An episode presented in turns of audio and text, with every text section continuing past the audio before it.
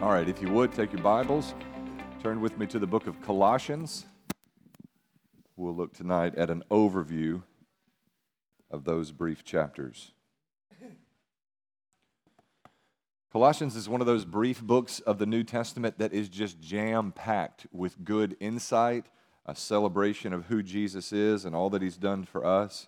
It's one of those four prison epistles that we've made mention of over the past couple of weeks Ephesians and Philippians and Colossians and Philemon. Colossians specifically is closely linked to the book of Ephesians. About one third of Colossians is, is reflected or, or used, or one third of Ephesians is used in Colossians. They share one third of their content together.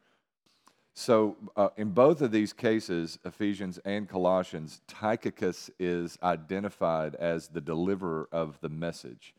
So, in that, there's a connection between Colossians and Philemon as well. Not only is Ephesians and Colossians connected, but Colossians and Ephesians are connected because Colossians 4 9 tells us that Tychicus is delivering the message, but there is a man named Onesimus who comes with him, one who is of the Colossian people which I take to mean he was at one time in his life a resident. That's his hometown. Colossae is Onesimus's hometown.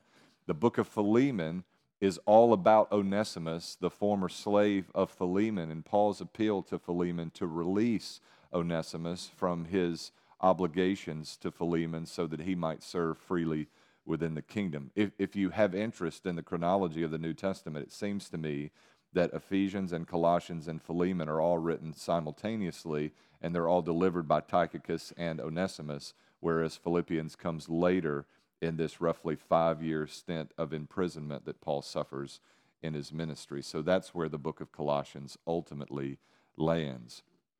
There are a few key themes that I want us to focus on in our time tonight, although, you know, just I was just reading through Colossians again before coming out and there's scarcely anything here that we'd want to sort of move over very quickly. That the substance of the book of Colossians is quite rich. And you'll see what I mean as we study along. The first, one of the first, and one of the most noteworthy themes in the book of Colossians is its high Christology. I've made reference to that in your outline as the preeminence of Christ. Paul says, My desire is that Christ would have first place or be preeminent in all things, that he wouldn't be one of our priorities, but, but the framework upon which our priorities are established, that he would be foundational before all things and above all things in our life. You, have this prayer for the people that begins in verse number nine that transitions by the time we get to verse 13 into this celebration of who Jesus is. Paul is praying for the church, and then he transitions into this theological explanation of the many benefits, the attributes of Christ's character, and all that he's done for us. Start in verse 9 with me, chapter 1 and verse 9. Paul says, For this reason also, since the day we heard this, we haven't stopped praying for you. We're asking that you may be filled with the knowledge of his will in all wisdom and spiritual understanding so that you may walk worthy of the Lord, fully pleasing to him, bearing fruit in every good work, and growing in the knowledge of God. May you be strengthened with all power according to his glorious might for all endurance and patience with joy, giving thanks to the Father who's enabled you to share in the saints' inheritance in the light. Just a, a, a, a summarization of Paul's prayer for the church there. He asked that they would be filled with the knowledge of God's will, that they would know what God's will is, that they would walk worthy of the Lord, which I take to mean there'd be a commitment to holiness in them as they seek the face of Jesus, that their lives would be conformed to the likeness of his image, that they would grow in their knowledge of God, that with each day that passes, they would know God all the more, that they would be strengthened with all power, and that they would give thanks this heavy emphasis here on knowing God and knowing God as a means to the end that we would enjoy power, knowing God as a means to the end that we would grow in grace, knowing God as a means to the end that we would be, be strengthened in these ways, walking worthy of the Lord, fully pleasing to Him, seems to contribute to the transition that takes place in verse number 13. This is one of my favorite passages to preach when I have occasion to preach elsewhere because it's just a Jesus passage. There, there, there are more than a dozen references to the, to the work of Jesus, more than a dozen descriptions of what Jesus has done for us. In verse 13, the Bible says here, He has rescued us from the domain of darkness and transferred us into the kingdom of the Son He loves. The language of Exodus is used here. The people of Israel taken out of the domain of darkness under bondage and oppression in the, in the land of Egypt. They were removed by the providence and faithfulness of God, headed in the direction of the land that flowed with milk and honey. What they experienced in part, we have by the power of Jesus now experienced in full. We were dead in sins and trespasses. We lived in the domain of darkness, but we have been picked up. Our citizenship has been changed. Our feet have been firmly planted in the kingdom of Jesus. We now stand on gospel ground. In verse 14, the Bible says, We have redemption, the forgiveness of sins in Him. A, a, a more sort of uh, rugged, more broken translation, but one that, that really speaks to what I think is intended here is that it's to say, In Him we have redemption first. In him we have forgiveness of sins. In him we have redemption. Is reference to this first century concept of being redeemed from our slavery. If that's what's intended, and I think it is, it couples nicely with the idea of having once belonged to the kingdom of darkness and now being delivered into the kingdom of Jesus, the Son of God's great love. Our citizenship has changed because our status or our standing has changed. Once we were enslaved to sin, but now we have been made free by the power of the gospel. He has paid the price of our pardon. It is in Christ we have been released from our slavery. In Him we have the forgiveness of sin. Jesus has forgiven all our sins. We say that so much, it's one of those phrases that suffers familiarity fatigue with the church times. But the notion that God has forgiven all our sins is a remarkable thought. In this world, it can be a difficult thing to find forgiveness. And in our culture, where so much so much of the seeking of forgiveness is feigned or fake, we can ourselves become quite cynical and slow to grant forgiveness. All of us have experienced episodes in our lives where we wished there were some way we could turn back the hands of time and undo the dreadful thing we'd just done. All of us have experienced that, either by godly sorrow or worldly guilt. We have wished for the ability to turn back the hands of time. What we are afforded in Christ is not so much a turning back of the hands of time, but that our past, our present, and our future sins have been absolved only in Christ that one can experience the forgiveness of sin. In verse 15, the Bible says that He is the image of the invisible God. That is, He is the exact representation of the Father. If, if you have seen me, Jesus would say to the Pharisees, you have seen the Father. It's that kind of statement that got Jesus in constant trouble with the religious establishment of his day. He was, in essence, saying, I and the Father are one. And the essence of that statement is true.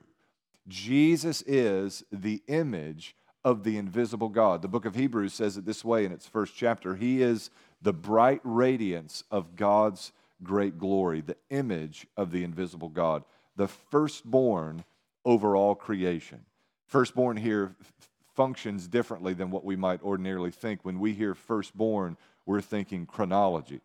And there have been heretics through the history of the church that taught that this was something other than what's intended here, that this is about Jesus as a creation of God. There are sects and uh, heresies that teach uh, this very thing. But even the passage itself clears that up for us in verse 17. He is before all things, and by, all, by him all things hold together. That would address this notion that being firstborn is about order or chronology. It's not about that at all. The, the firstborn over all creation means that he is the most important one within creation. He is at work before creation, yes, and within creation. And within that creation, he enjoys preeminence or first place. He is the firstborn over all creation. In verse 16, the Bible says, Everything was created by him. He is the creator God. This is to press even deeper this notion that Jesus is the image of the invisible God. Jesus is the person of the Trinity through whom the Father worked to hang the world on its axis.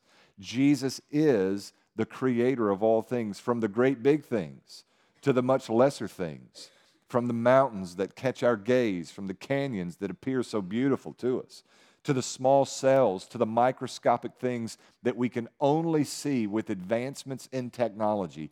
Jesus is the creator of all things, which, by the way, would strongly imply authority over all things. One theologian said in the 19th century there isn't one square inch over all of God's creation, from the highest heights to the deepest, deepest depths, over which Christ cannot say, Mine.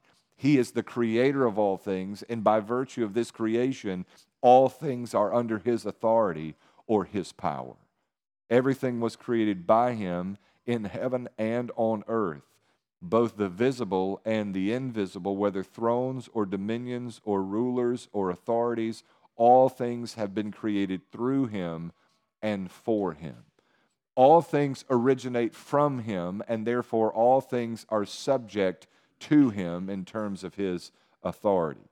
We'll see a little bit later in, in the book of Colossians that there seems to have been some problem with the worship of angels or a fascination with angels and demons. The language of verse 16 makes it clear that even angels and demons are the product of his created power, creative power, and by virtue of his status as creator of all things, even those angels and demons are subject to his authority. Sometimes people have this warped understanding of how things are at work in the spiritual realm as though Satan and the devil and his demons are all running around doing what they want to, and from time to time, God shows up and slaps their hand or comes behind them and cleans up the messes that they make. But that couldn't be further from the truth. One of the passages, passages that really provides some insight here is Job 1. Satan coming before the Lord for permission to do what he intends to do to Job. Satan is on a short leash with a sovereign God. Neither he nor his, or his minions may move apart from the permissive power of God who is in heaven. And since God is good, by his very nature good, only those things, even those evil things, only those things which serve our good or his greater purpose may unfold in our life. Jesus is Lord even over the invisible, the thrones and the dominions, the rulers and the authorities, all things having been, been created through him and for his purpose. In verse 17, the Bible says, He is before all things, and by him all things hold together. The idea here of being before all things could be a reference to his preeminence, to his existence eternally in times past. What, what, we, what we know is it contributes to this high view of Jesus as the eternal Son of God, unchanging in all of his ways. He is before all things, and by him all things hold together, or they subsist by his power. It is not that God created the world as we know it and then, and then just sort of walked away to watch it all unfold. It is that at this very moment, He is actively holding the creation together as we know it. It isn't so much that God needs to move in order to bring judgment against the world. It, it, it, may be more that God would cease his activity to bring judgment against the world. If I understand this passage well, and I think that I do, God need only remove his hand, and the universe as we know it would be flung into an unrecognizable existence, post existence. He is the creator of all things, and He is actively holding the world together as we observe it. He is actively holding your physical body together at this very moment. Every cell, every atom is held together by the sovereign power of Jesus over all things. Verse 18 says, He is also the head of the body, the church. The leader of every gospel church is Jesus. And the primary concern of every gospel church ought to be not so much what the people of the church prefer or what their desires are, but what Christ prefers, what his good pleasure is, and the performance of the things that serve his good pleasure within the body. Jesus is the Lord of the church, he is the beginning the firstborn from the dead. Again, this is not about order or chronology. It's not that Jesus was the first person to be resurrected from the dead. He was not. Even in his ministry, there were others who were raised from the dead, most notably, perhaps, is Lazarus. Jesus stands outside the tomb of Lazarus, four days dead, and says, Arise and come forth. And that is precisely what Lazarus does. I'd love to know what that experience was like for Lazarus, but unless we meet in heaven, it will remain a mystery, right? Jesus is not the firstborn from the dead chronologically. What this passage intends is that he is the firstborn from the dead in terms of importance. Others had been raised from the dead, but none had been raised vicariously. In other words, none had been raised on behalf of others. The resurrection of Jesus is the down payment, it is the guarantee of our resurrection, even after the likeness of his own. By faith, we are spiritually joined together in Jesus, so that his resurrection is by faith our resurrection. That makes it the most important resurrection in the history of all resurrections. I'll tell you what else makes the resurrection of Jesus unique and what makes all other resurrections a great big disappointment. Everyone except for Jesus would die again after their resurrection. That's why I'm anxious to hear from Lazarus about his opinions on this resurrection experience, right? Once you've crossed that threshold, I'm not certain you want to cross it again. It's a break with nature. It has been appointed unto man once to die and then the judgment. And here Lazarus is suffering with death twice. But Jesus is raised from the grave and raised eternally. This is not a momentary or temporary resurrection. Jesus is, is raised in, in the likeness which will know him when we meet him in the air or in heaven, which awaits us by faith. He is the firstborn from the dead, so that he might come to have first place or preeminence in everything because of his status, because of his position, because of his resurrection, and the importance of that resurrection, more important than all others. He is the only eternal resurrected one. Because of that, because of that, he ought to have preeminence in our life. Jesus really ought to be in the first position in all of our lives. Jesus really should be above all else in our experience. Verse 19 says, For God was pleased to have all his fullness dwell in him. All of the character of God, all of the attributes of God came to dwell in the body of Jesus. All of his righteousness and all of his justice, all of his holiness and all of his mercy, all that the Father is, would abide in the body of Jesus and does even still. This is a remarkable verse. God was pleased to have all his fullness dwell in him.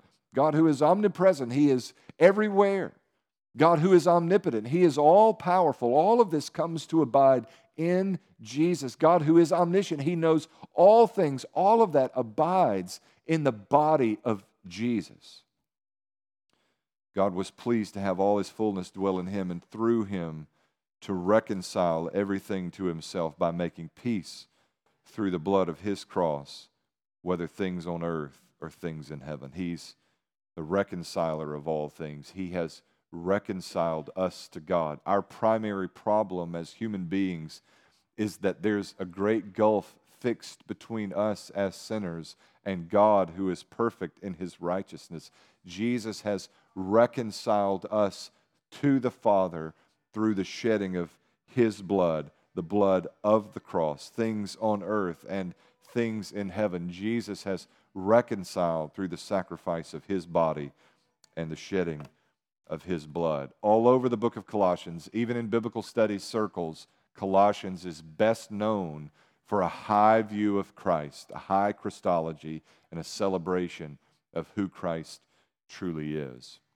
There's a second theme that I think is really important in the book of Colossians. It begins in chapter 2. It really begins early in chapter 2, but is emphasized in verses 8 through 23. Verse, verse 3 tells us, in verse, uh, chapter 2, verse 3 tells us that all the treasures of wisdom and knowledge are hidden in him. There seems to be some effort on the part of the Colossian church to uh, be a part of this cultural experience of being entertained by philosophy and, and high intellectual arguments. We've talked in weeks past about how that was the Friday night movie in first century culture, especially Greek culture. To go and to listen to a philosopher who would speak above our heads and say things we didn't entirely understand, but to sound eloquent in the process, that was high value entertainment in the first century Greco Roman experience. There seems to be an attraction to that within the city of Colossae, and, and Paul appeals to that, noting in verse 3 that all the treasures of wisdom and knowledge are hidden in Christ. It's not worldly wisdom, it's not these high intellectual philosophical arguments that you tend to be wowed by in your weekend entertainment. It is that Christ is the source of all wisdom, all truth, all real intelligence of, of value. Then in verse 8, he warns them Be careful that no one takes you captive through philosophy and empty deceit based on human tradition, based on the elemental forces of the world, and not based in Christ. So some take this verse to be a denigration of philosophy in general. So they would say, we, we out on philosophy because the Bible says, don't be led astray by, by philosophy. But I want you to note that what's being described here is a philosophy that is not based on Christ, a philosophy and empty deceit based uh, on human tradition, based on the elemental forces of the world. So don't be resistant to indulging a little philosophy from time to time, in so much as it helps you to advance your appreciation for what Jesus has done for you. I will admit, I am not a philosopher, nor do I enjoy philosophy. I, I can remember taking philosophy in college, and I decided I, I wanted to sort of be aware of what was happening in the field and picking up a book by Aristotle. And I read a hundred or so pages, and I, I came to the end of that section of, of Aristotle's philosophy. I don't even remember what book it was at this point.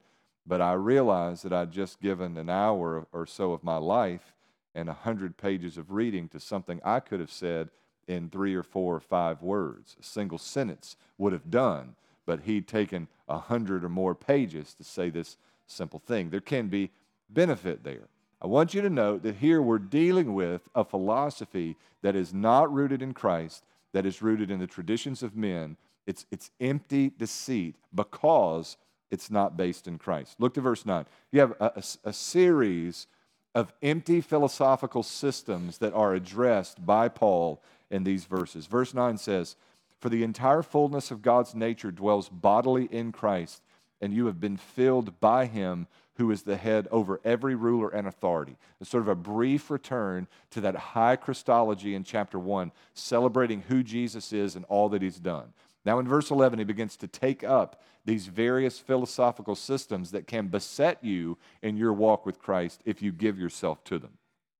He says in verse 11, You were also circumcised in him with a circumcision not done with hands, by putting off the body of the flesh in the circumcision of the Messiah or the Christ. He's dealing here with legalism. And Paul has dealt with this in a variety of New Testament letters that we've already considered. Everywhere Paul goes, he goes first to the synagogue and then to the Gentile, to the Jew first and then the Gentile. He adapts his missions methodology from Jesus. And because of this consistent exposure to Judaism, which in the first century has a bent toward legalism, the idea that we win the favor of God by doing the things God has commanded. He is always at war against that system in his ministry. One of the things that has stood out to me for a long time, and, and, and, and I hope influences the way I preach and teach, I, want it to, is that everywhere Paul goes, and, and, and when he talks about grace, they come to the conclusion that what Paul is saying is that it doesn't matter what we do. Now, Paul clarifies that and, and he says, that's not at all what I'm saying. In fact, in Romans 6, he says, Should we sin more that grace may abound? He's echoing the criticism of his ministry. And then he follows that with absolutely not and explains why. But it is interesting to me that everywhere he preaches the gospel of grace, that's the impression that his naysayers pick up. In other words, in the ears of those who don't have ears to hear, whose eyes have been veiled to the gospel, the impression is that our works don't ever matter at all. And on some level, in principle, that is true. With regards to our salvation, our works don't ever matter at all. This misunderstanding of Paul's message is, to me, insightful with regards to the content of his preaching when he is among those people. He is consistently pressing in his ministry that we are saved by grace through faith, not of works, lest any man should boast. That we cannot trust our works to save us from our sin. In fact, that we must trust the works of someone else, namely the works of Jesus. All of our sin, past, present, and future, addressed by the shedding of Jesus' blood. This seems to be the heart of his ministry. Well embraced by those with eyes to see and ears to hear, with a heart filled with faith but greatly misunderstood by those whose eyes have been veiled to the power and the beauty of the gospel. Here, in dealing with this circumcision issue, which is always the crux of the issue with those Jews who struggle to come away from that former system, he says, Our circumcision is the circumcision of the heart. Our circumcision is one conveyed by faith in Jesus. Our concern is not with the cutting back of the flesh, our concern is with the circumcision of the heart. Our hearts were cold and calloused and dead, and now have been revived in Jesus. Those old calluses have been removed. We have been quickened by the Spirit. Our hearts softened by the work of Jesus. We have been made new by the power of Christ. It's not the works that we do, it's the work of Jesus in us that saves us from our sin. Look at verse 12. Here, here, I think if we have to identify a particular philosophical system, it's called perfectionism. Verse 12 says, Having been buried with him in baptism, you were raised with him through faith in the working of God, who raised him from the dead. And when you were dead in trespasses and in the uncircumcision of your flesh, he made you alive with him and forgave us all our trespasses. He erased the certificate of death with its obligations that was against us and opposed to us and has taken it out of the way by nailing it to the cross. Your favor with God is not contingent upon your ability to achieve some standard of righteousness in your life. You, you, you can't make God love you more by being a better Christian along the way.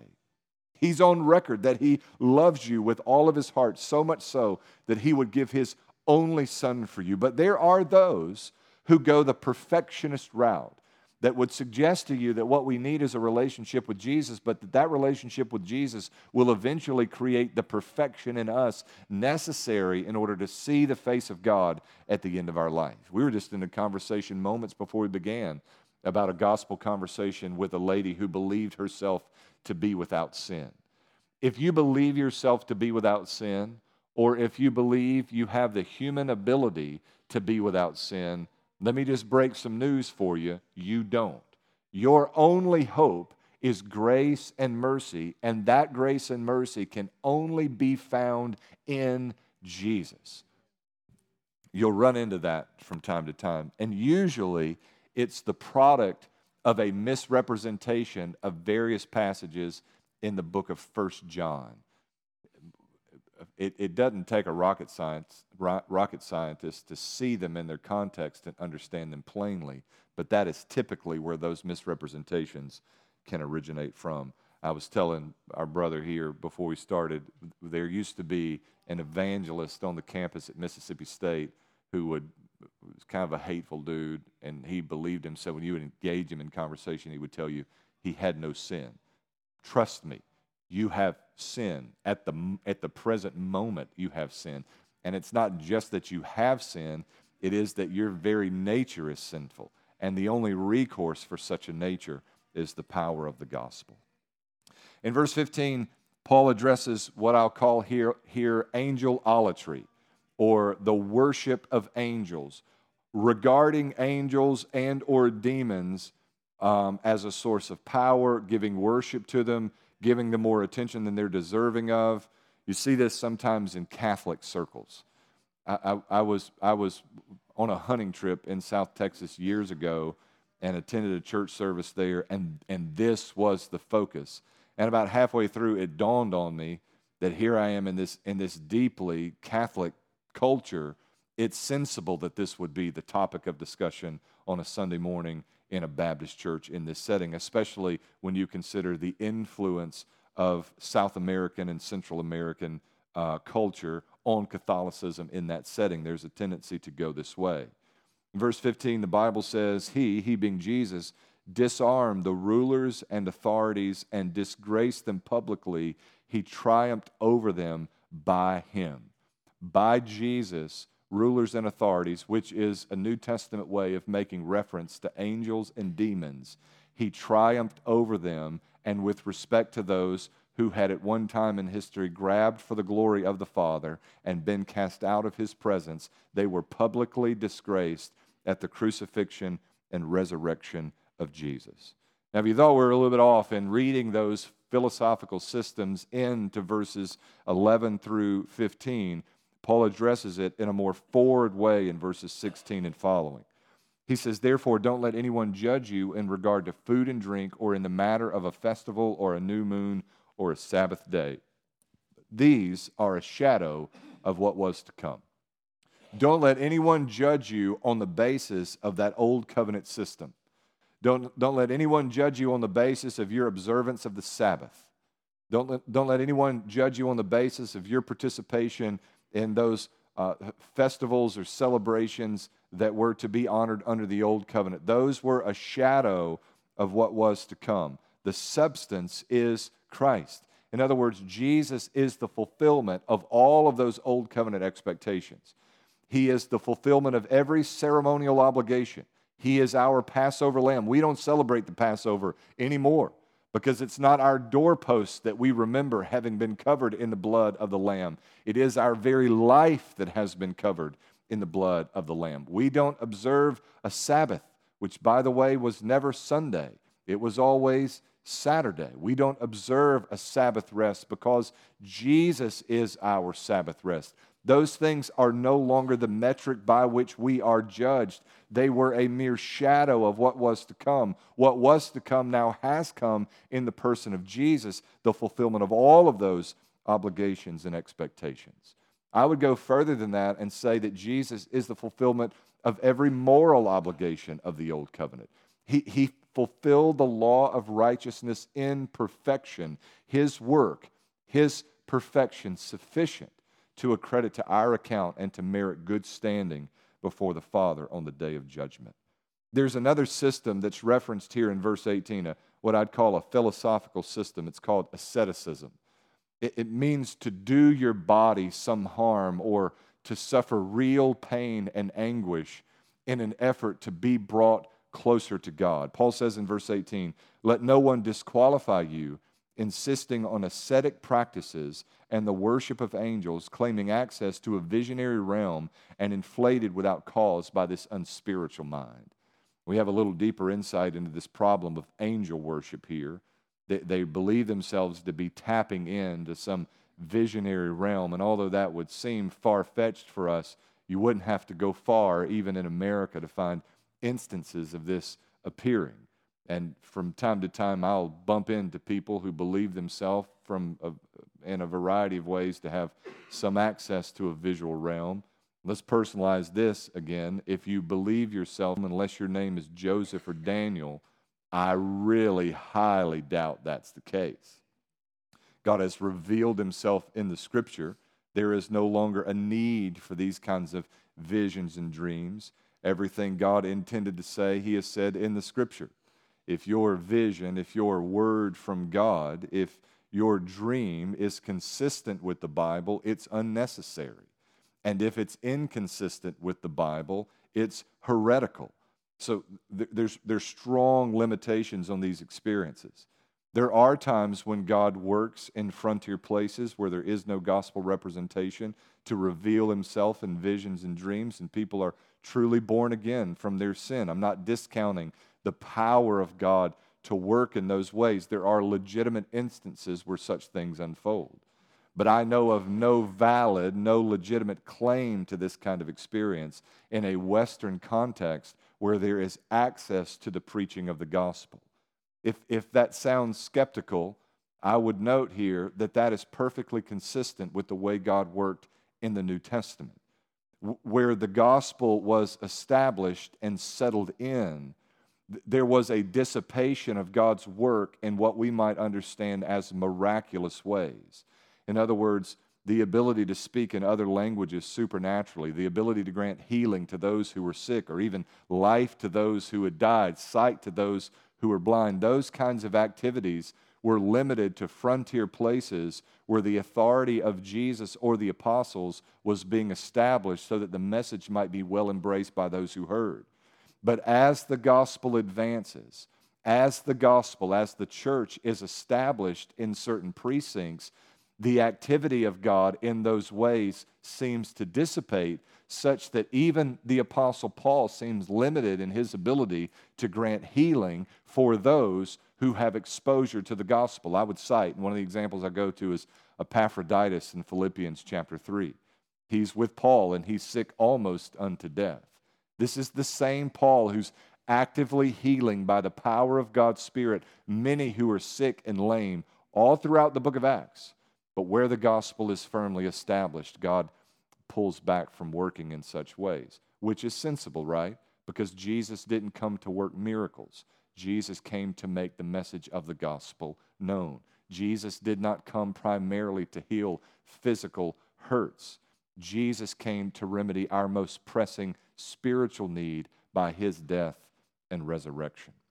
This idea of asceticism in verse 18 let no one disqualify you insisting on ascetic practices. This has been a part of Christianity more recently than what you might expect, and is even a part of the practice of Christianity in some parts of the world today, an unnecessary practice. One of, one of those historical figures that I have been drawn to in, in my time in ministry is, is George Whitefield. Whitefield was a rock star. Of, Whitefield was Billy Graham before there was a Billy Graham. In the latter part of the first Great Awakening, even up until the beginning of the second Great Awakening, he was a man that God used in remarkable ways. I'll give you, for instance, there, there's, there's, there's accounts of him preaching to 30,000 people And end would carry his voice and positioning himself just above the crowd so that his voice would carry across the crowd, not too high and not too low, with a special box he had built just for those preaching opportunities. And yet he was a man who suffered greatly throughout his ministry. We, we, we have in our mind this picture of colonial America where everybody loves Jesus and holds hands and sings kumbaya, and that could not be further from the truth. As Whitefield's ministry began, church attendance in the, in the states or in the colonies was at less than 5%.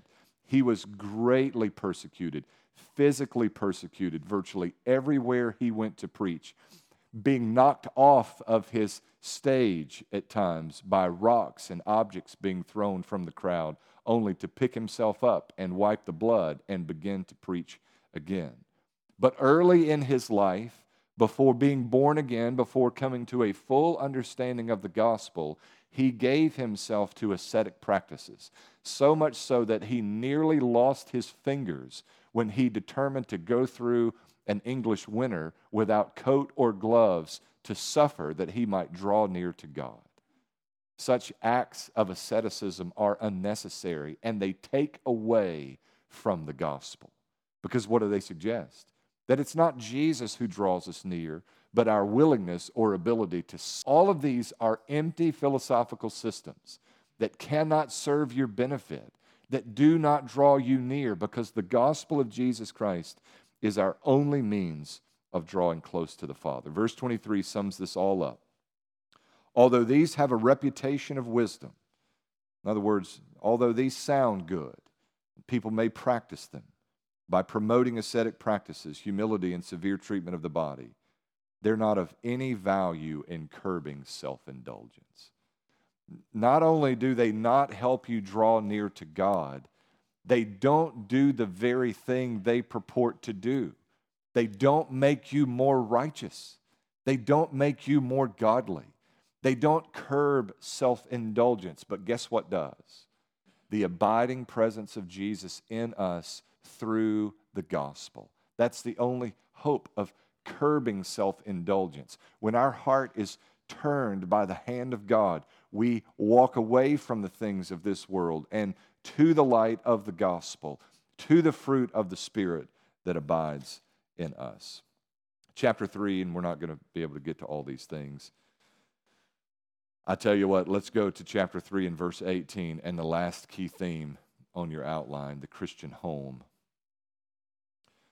This is really broader than what we might tend to think when we think of Christian home.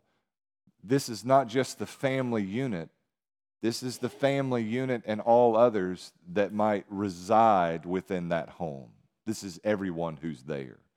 So, in a first century Colossian context, this is mom and dad, this is son and daughter, this is husband and wife, this is master and servant or slave. Now, we don't have a fraction of the time it would take to unpack the dynamics of slavery in a first century context and how that's much different than slavery as we're familiar with that phenomenon in American history.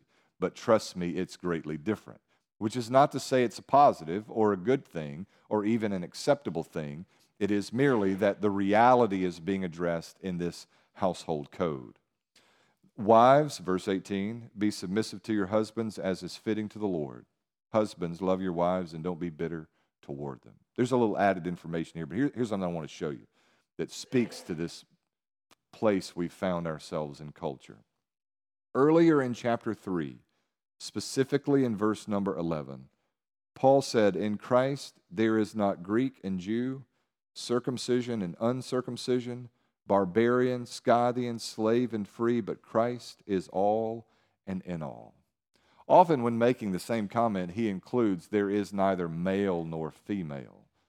And, and that would be suitable to this particular context. It would fit there, and it, and it can fit there in our understanding of what Paul is describing. In other words, all of the ethnic, racial, gender, financial, socioeconomic barriers have all been broken down in Christ. In Christ, we have become a single family, regardless of background, ethnicity, experience, socioeconomic status. We are all one in Christ. There is perfect equality. Now, what the culture wants you to think is that equality is about sameness. And what I want you to hear, and what is clear in the Bible, and what is clear, I think, for people with just common sense, even outside of the gospel, is that equal does not mean same. Equal has never meant same, and equal will never mean same. And right headed people don't want equal to mean same. I, I don't want my wife to be just like me. That would create problems. And I don't think she wants me to be just like her, for that would create similar problems. We are all one in Christ, no one better than the other. But that does not negate the very clear distinctions that are made between male and female, father and mother, husband and wife, parents and children. It doesn't negate those boundaries that have clearly been established by God in the order of creation. It wasn't a problem for the Apostle Paul because he says what he says in verse 11 and then takes up this household code, which clearly establishes order within the home almost in the same breath. Wives, be submissive to your husbands as is fitting in the Lord. Husbands, love wives and don't be bitter toward them. There's a word to each specific office held within the husband wife relationship. Verse 20, he says, Children, obey your parents in every, everything, for this pleases the Lord. I was listening to something coming out that sort of refreshed my heart a little bit and justified some thoughts that I'd had. I was listening to a discussion on, on family in general, and it was related to the broader discussion of, of obeying God. But this particular pastor was talking about a son that was especially difficult as a 10 year old boy, and he always wanted to know why. Do your children want to know why? And the answer for me is because I am your daddy and I said. That's the answer. And sometimes I, I, feel a little terse and short in saying that. And sometimes I think there is a place for camping out and giving some explanation as to why. But the argument in this particular instance, which justified uh, either my sinfulness or my rightness, was, was that when we go to God, like we go to a parent wanting to know why and to unpack all of the variables involved in the decision that the father has made, that's not obedience, that's agreement. And, and his point was I, I want you, 10 year old son, to do what I said because I'm 45 and I'm your father and I know better and I said to do it without this long explanation as to why this command has been given as it relates to our relationship to God, there are going to be times when we cannot understand the why. And we do it because He is eternal and He is eternally wise and He knows what ought to be done. Now, I'm probably misrepresenting the intent of this particular pastor and feeling justified in not answering for many of those wives when it comes to my boys, but the principle stands the, the moral responsibility of a child within the home is to obey their parents. It is good for them to learn order and authority and the structure, the stability that that provides for them. They may not know it in the moment, they may not understand or appreciate it for many years to come, but it is ultimately good for them. And I can give you example after example after example of how this is deeply impacting children and it's deeply impacting our society, and it's deeply impacting the church as well, as there's no regard for authority, no understanding of the, the, the, natural order that God has established in creation. Everyone's an authority now, right? People think because I have Google, I can Google search. Now I'm an expert. I'm an authority on everything. I can make all of the decisions. I know better than people who've been given to this study for 40 or 50 or 60 years. And that's just one example of the breakdown of order and authority in our hearts and minds. God knew what He was doing when He ordered creation as He did, and He has not changed His mind with regards to that order. Verses 22 through 24 deal with the slave and master dynamic. Let's work through this just quickly, and I know we're out of time. Slaves, obey your human masters in everything. Don't work only while being watched in order to please men, but work wholeheartedly, fearing the Lord. Whatever you do, do it enthusiastically as something done for the Lord and not for men, knowing that you'll receive the reward of an inheritance from the Lord. You serve the Lord Christ, for the wrongdoer will be paid back for whatever wrong he has done, and there is no favoritism. Masters, supply your slaves with what is right and fair, since you know that you too have a master in heaven. Now, again, the dynamics are different.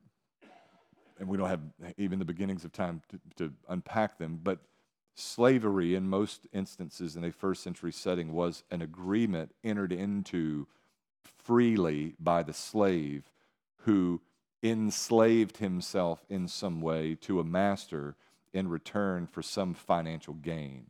Usually it was the product of someone finding themselves in an unfortunate financial position, and the only recourse for them was to enslave themselves to a master for a season in order to be able to get through that time in their life. It had a beginning, it had an end, and it was entered into, in, in many cases, by the free choice of the person who was to be enslaved for that season.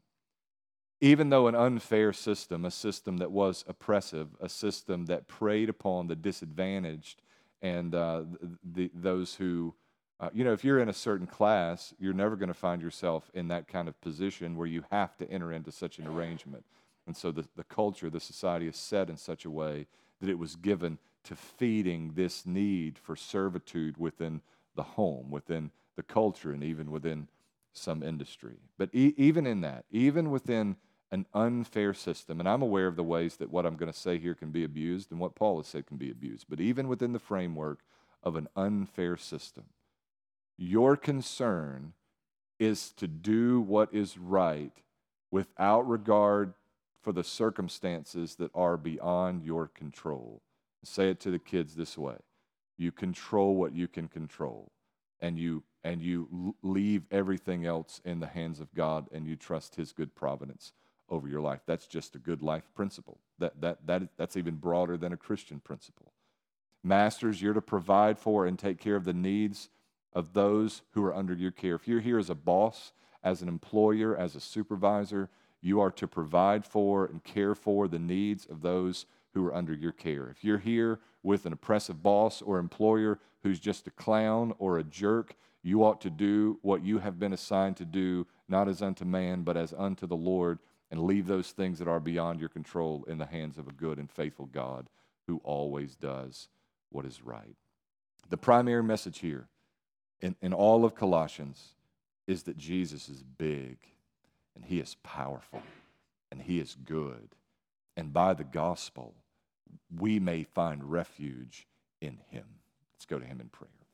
Father, thank you for your word and for its truth and for these moments to spend together reflecting on the goodness of your Son. God, forgive us where we come short. Remind us and refresh us at the thought tonight that our salvation is in Christ and in Christ alone. Lord, thank you that our salvation was set 2,000 years ago a rugged cross and an empty grave. It's in His name we pray. Amen.